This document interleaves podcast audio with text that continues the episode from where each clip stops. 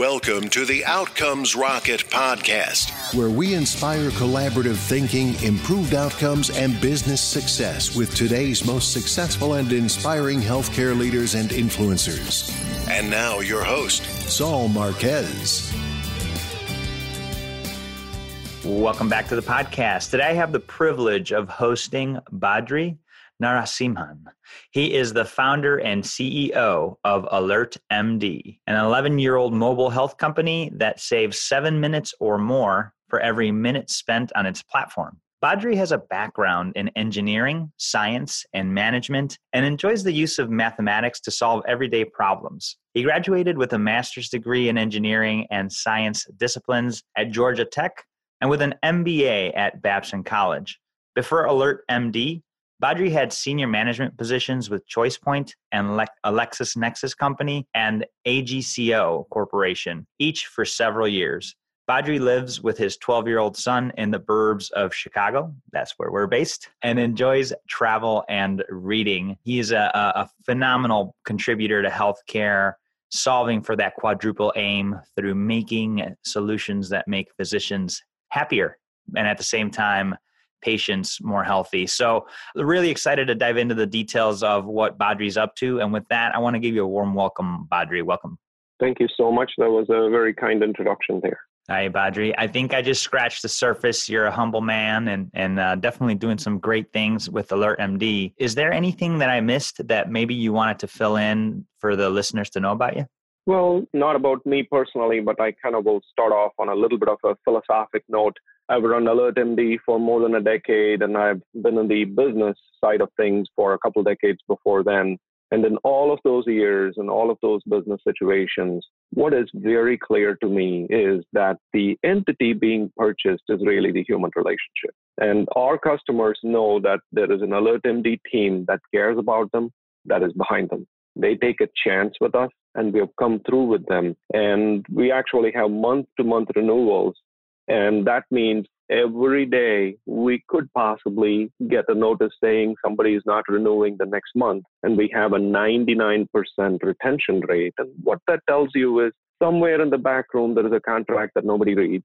Mm-hmm. And our company culture, the way we treat our employees, the way we make them think and act like they are owners of our company is really what delivers those kinds of results. So, what I'm most proud about are really not my accomplishments, but the culture of our company. That's beautifully said, Badri. And uh, I forget, I think it was Peter Drucker that said, culture eats strategy for breakfast any day of the week. and, uh, and the work you're doing there is definitely a testament to that.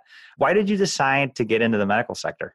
That's an interesting question. I wish I could give a profound answer. Like I always knew there were inefficiencies in healthcare, and one day I woke up Unfortunately, or fortunately, it's uh, it's not that. In the early days, we were beating around every bush we could find for inefficiencies, and the CEO of a large health system in Illinois took a chance on two guys in a hundred square foot office, and it paid off for him. His uh, his institution was named the Malcolm Baldrige Award winner for best improvement in quality, and along came AlertMD uh, for the next decade. And the smartest thing that I think I did there was to keep that relationship alive and build trust. So we got into it by accident and by the fact that somebody trusted people to innovate.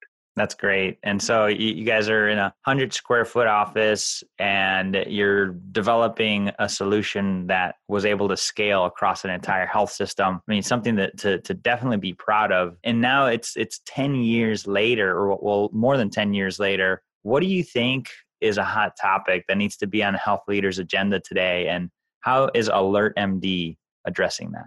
And 10 years is a very long time. It's almost an era in technology. I remember when we first got started, it was actually 11 years ago, there was no iPhone. There were just web browsers. Mm-hmm. And, uh, you know, the reality of the matter is uh, my son is 12 now, and he goes online to order toothpaste or whatever he orders on Amazon or any other website and he can watch that tuba toothpaste order get processed. He can watch which warehouse that box leaves. He can watch the estimated arrival time. He's told it'll be here tomorrow by 3 p.m. He can watch the toothpaste tube travel, and the last mile, he says, Your tube is on the way. You can watch it come to your door And I then go call his doctor's office and I wait on the phone line for 17 minutes and I leave a voicemail. I have no idea when they'll return my voicemail. I go to their portal, I leave a message. I don't know whether they read their message, when they are going to call. And that is what is frankly shocking to me. Yeah. And the hot topic, I would say, is, and I hate to put it in a very terrifying tone, one day the doctor's office that does not think about the tuba toothpaste versus their own workflow, that doctor is going to wake up and find an empty waiting room. And they are going to say it must have gone, the business must have gone to the other shiny room across the street. And the competition to healthcare may come from outside healthcare. Delivery may not be solved in the traditional manner. And that is a terrifying thought. And frankly, the hottest topic that I think doctors should think about. Yeah, that's a great juxtaposition of a uh, of something that we're also used to, Badri. You know, this and today we, we're calling it consumerism in healthcare. And, you know, but the fact is, gosh, I mean, all these places, Toys R Us, Sears, you know, all these traditional brick and mortar places to get things, they're gone. And healthcare is not immune to it. So what, what would you say an example that you and your company have have been up to to solve this problem is and how have you created results that's a broad question i'll I'll maybe give one quick example and there may be many we have a mantra that we use internally and, and it pretty much has been first to mind from a very very early going which is that every minute our customers spend on our platform they should save seven or more minutes and that gives a framework. You know, we are in the business of efficiency. Our customers are way smarter in doing their job than our software will ever be. And if we give them time, if we free up their time to go do the good job, which is to focus on healthcare delivery or focus on, you know, billing or whatever their world may be, then we are doing the right stuff. And so we never really try to think about how many clicks is it and can I save a click? Because I, I would say the bane of a software company's existence is to sit there and optimize clicks. Mm-hmm. The real question the software company should ask is why is the customer logging in? We are failing them because they have to come to us to get the answer. Why don't we go give them the answer when they need it? And I'll give you a specific example. Again, going back 10 years ago, one of the products we had at that time was a hunt and peck machine. The doctor would log in and they would hunt and peck for this code and that code, and it's laborious. And we had to, at that point, it was better than paper. And these days, it's a shame if I have to do that. So we've rethought that process about, I want to say, a couple of years ago. And we then asked the question why is the doctor even logging in? Then they enter the information that gives the answer in the hospital system or in the ambulatory surgical service system or, or in any other system? And can't we take the answer from there and pre fill it on behalf of the doctor and give it to a certified coder? Get rid of the doctor from the middle and the same satisfaction that the 12 year old kid and their parent got from, you know what, I know the toothpaste will come. I don't mm-hmm. need to worry about it. If I have a question, I can go check on my Amazon app.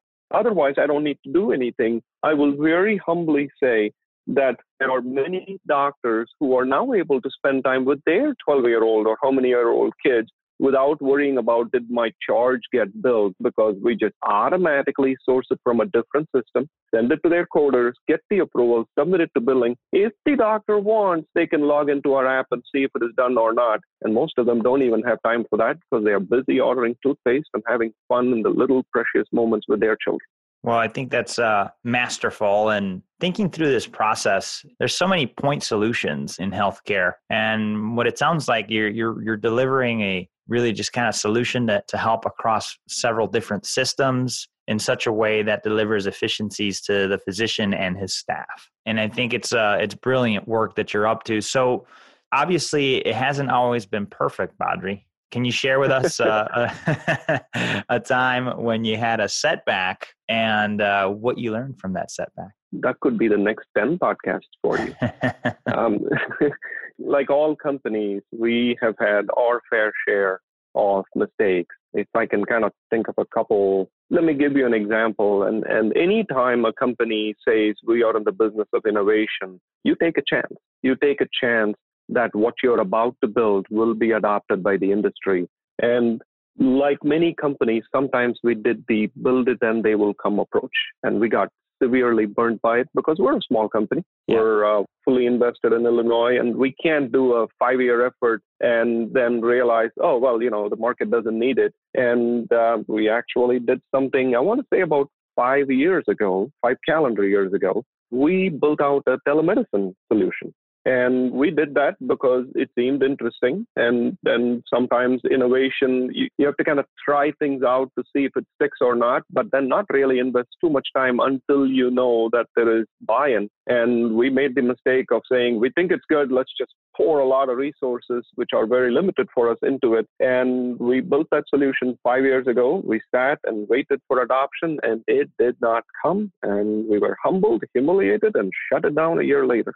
Yeah. So, what was your biggest takeaway from that, Badri? There probably are are several. Um, you know, we we spent three person years developing it. I would say one of the takeaways for any organization, and this could be a physician office as well. They say we're going to go into risk-based health, and you hire all these people go into it, and you realize it's not what you want. Or it could be a software company, and we experimented with pricing. Yep. Uh, we said, oh, it's 79 cents a minute, didn't work. 60 cents a minute, how about 40? It's free, take it, it's free. Just use it and give us feedback. And the underlying parameters of the industry you know, rewind five years, there was no, you know, 4G. There was, you know, network speeds were not that high. The iPhone.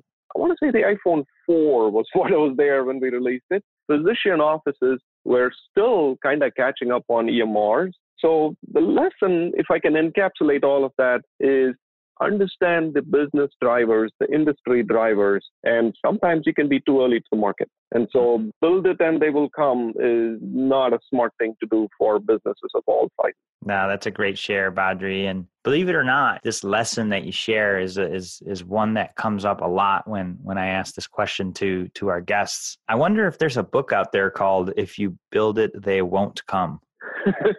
I did not read that one. Too bad.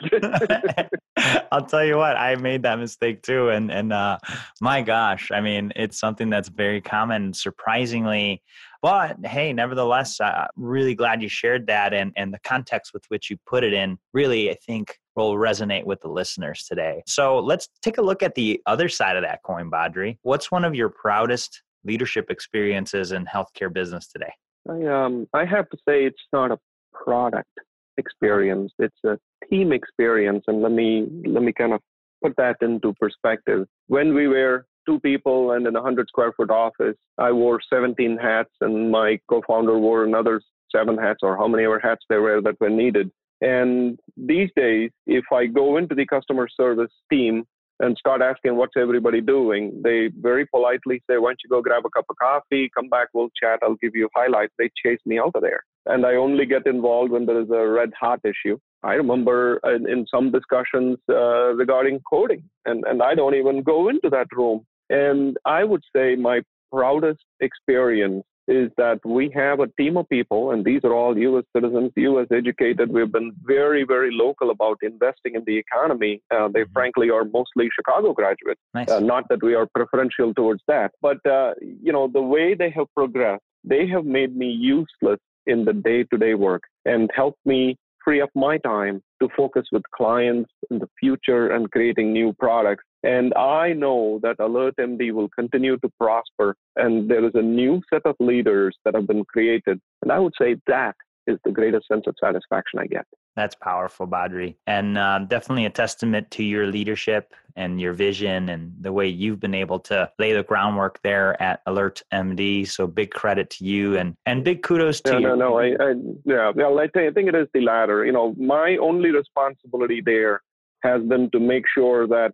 And look, I mean, Alert MD is is not a crystal palace where there are parties all the time. When culture fit is a problem, I have not been shy about getting rid of the wrong people off the bus very, very quickly. So my job has been to put the people with the right mindset together and encourage them to dissent and say, disagree if you think it's a stupid idea. And that creates an internal reactor where people say, you know, Badri may be the person who brought us into the team, mm-hmm. but we are the team. And we're going to tell him he's wrong. We're going to tell him why he is wrong. And we're going to overrule him. And, and I think that is the secret sauce. No, I think that's great, Badri, and and definitely big recognition to the group you've put together. And, uh, thank you. yeah, and, and, so your solution has a lot of different uh, pathways and different areas where it could add value. Which one of them is the most exciting to you today? Oh, you're asking me to pick my favorite child. Uh, that's a hard one. I would say we, we service different areas of the industry. And the rev cycle side, we have taken a very new take in saying, why is the physician part of the rev cycle aside from seeing the patient? And so that's one way. I'm kind of enamored by patient satisfaction because it's such a nebulous topic. And I actually saw a salesperson in a physician office waiting room, and they were bringing the latest brand of vanilla scent to put in the uh, waiting room to say, well, your, your patients are going to get the scent of a garden and their, your satisfaction is going to improve. And that was a pivotal moment for me. the fact that the physician office would spend money on thing like they will do anything for patient satisfaction. They're grasping at the straws, throw more people at it. And so I would say our work in patient satisfaction and what that means is probably something that excites me because it's not very concrete and there are many ways to solve the problem. And I think we have a very unique way of dealing.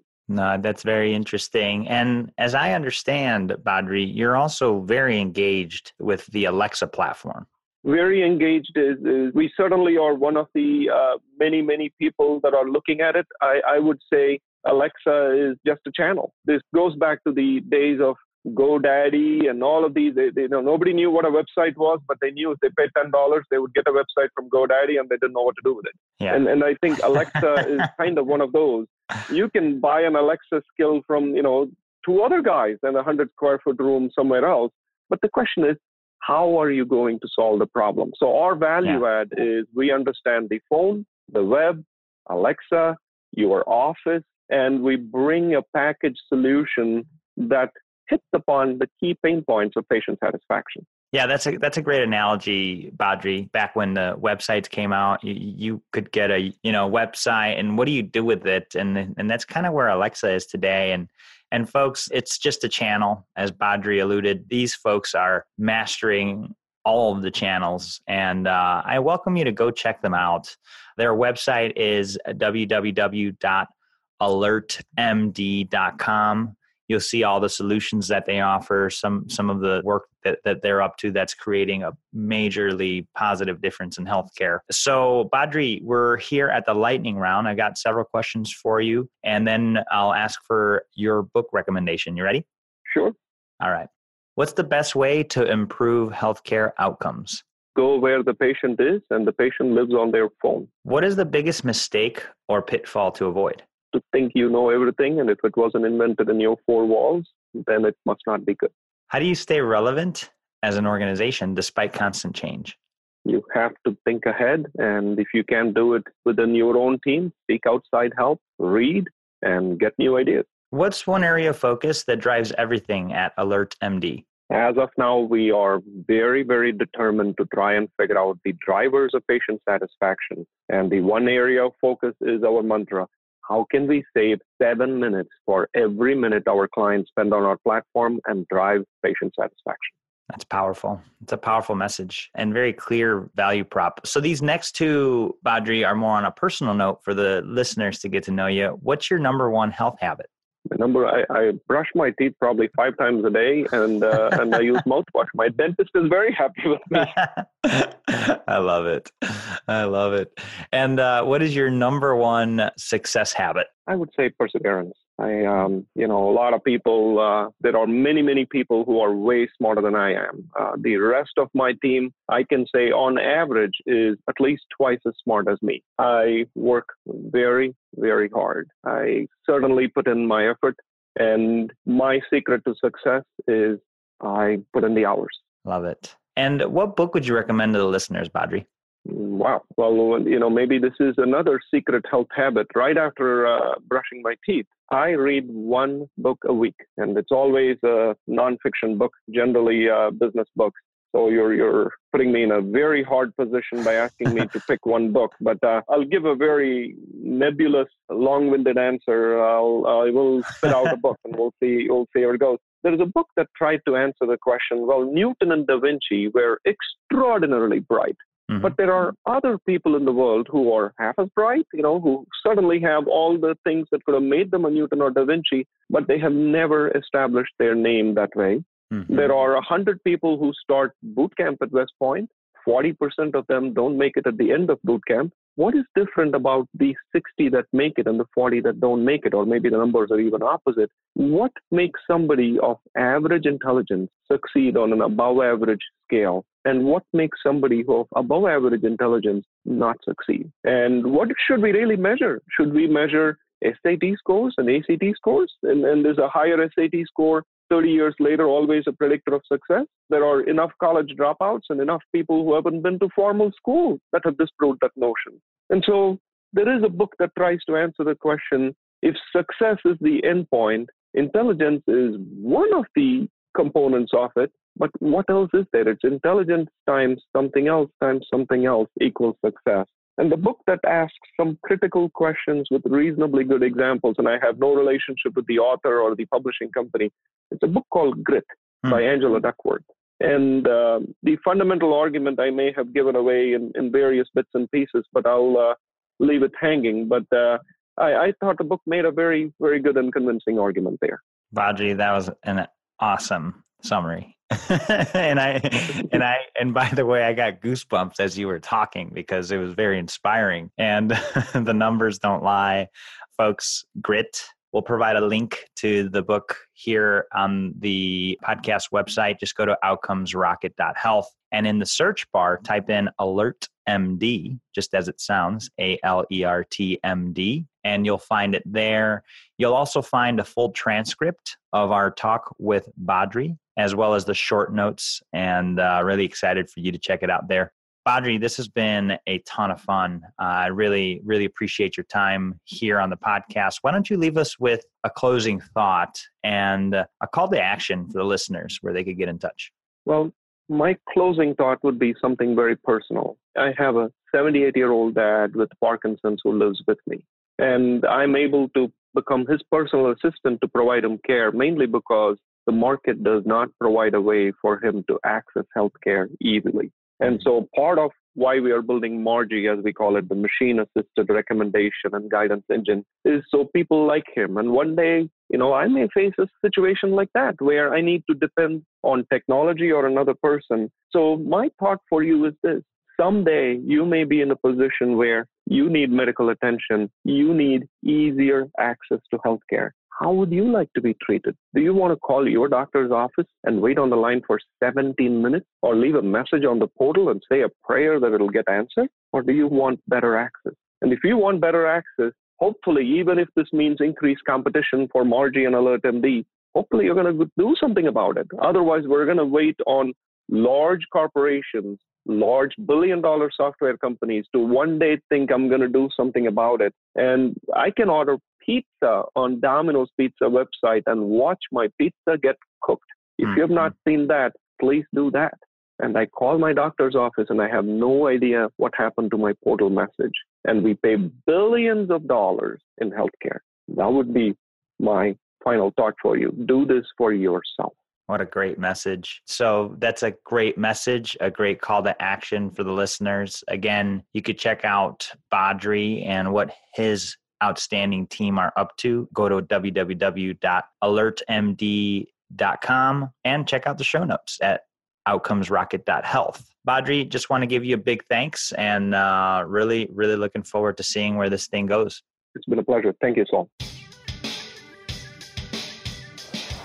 Thanks for listening to the Outcomes Rocket podcast. Be sure to visit us on the web at www.outcomesrocket.com for the show notes, resources, inspiration, and so much more.